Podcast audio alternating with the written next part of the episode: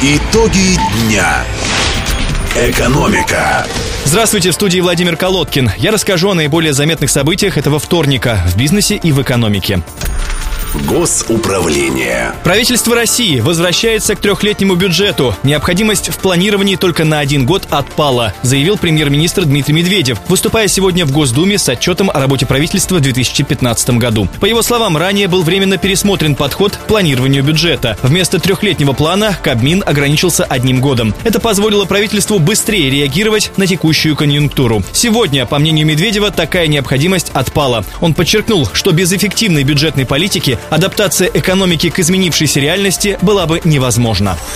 Федеральная антимонопольная служба выступает за изъятие из ее полномочий функции регулирования торговли. Об этом заявил журналистам глава службы Игорь Артемьев, выразив мнение, что ФАС должна концентрироваться на регулировании деятельности крупных компаний, а не кошмарить малый бизнес. По мнению Артемьева, нельзя сразу двигаться в двух направлениях. Либо мы занимаемся крупными компаниями и стратегией, большими штрафами, это требует большого внимания, еще госзакупками, оборонкой, еще тарифами и много чем, но тогда мы за гречкой не ходим будем, сказал глава антимонопольного ведомства. По мнению Артемьева, регулированием торговли мог бы заняться Роспотребнадзор. Кроме того, глава ФАС отметил целесообразность вывода из-под госрегулирования не только аэропортов, но также портов и других отраслей.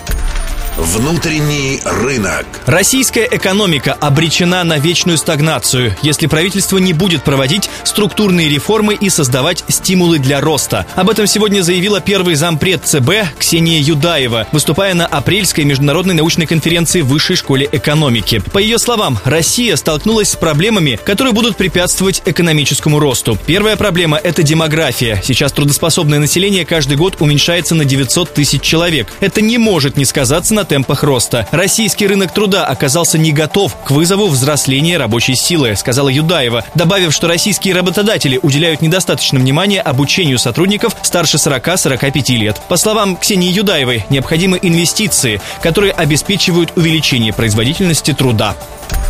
Глобальные рынки. Македония разработала программу субсидирования российских туроператоров, в рамках которой собирается возвращать от 15 до 65 евро за каждого туриста в зависимости от вида перевозки. Об этом говорится в сообщении на сайте Ассоциации туроператоров России. Так, за каждого российского туриста, прибывшего в Македонию по воздуху в группе от 10 человек и пробывшего на территории страны не менее трех суток, вернут 65 евро. Туроператор, который доставит туристов на автобусе, получит субсидии в размере 20 евро за каждого путешественника. На возврат 15 евро за каждого туриста могут рассчитывать компании, которые доставляют туристов в рамках комбинированных туров. В агентстве по иностранным инвестициям и продвижению экспорта Македонии отметили, что российские туристы – одна из приоритетных для страны целевых групп.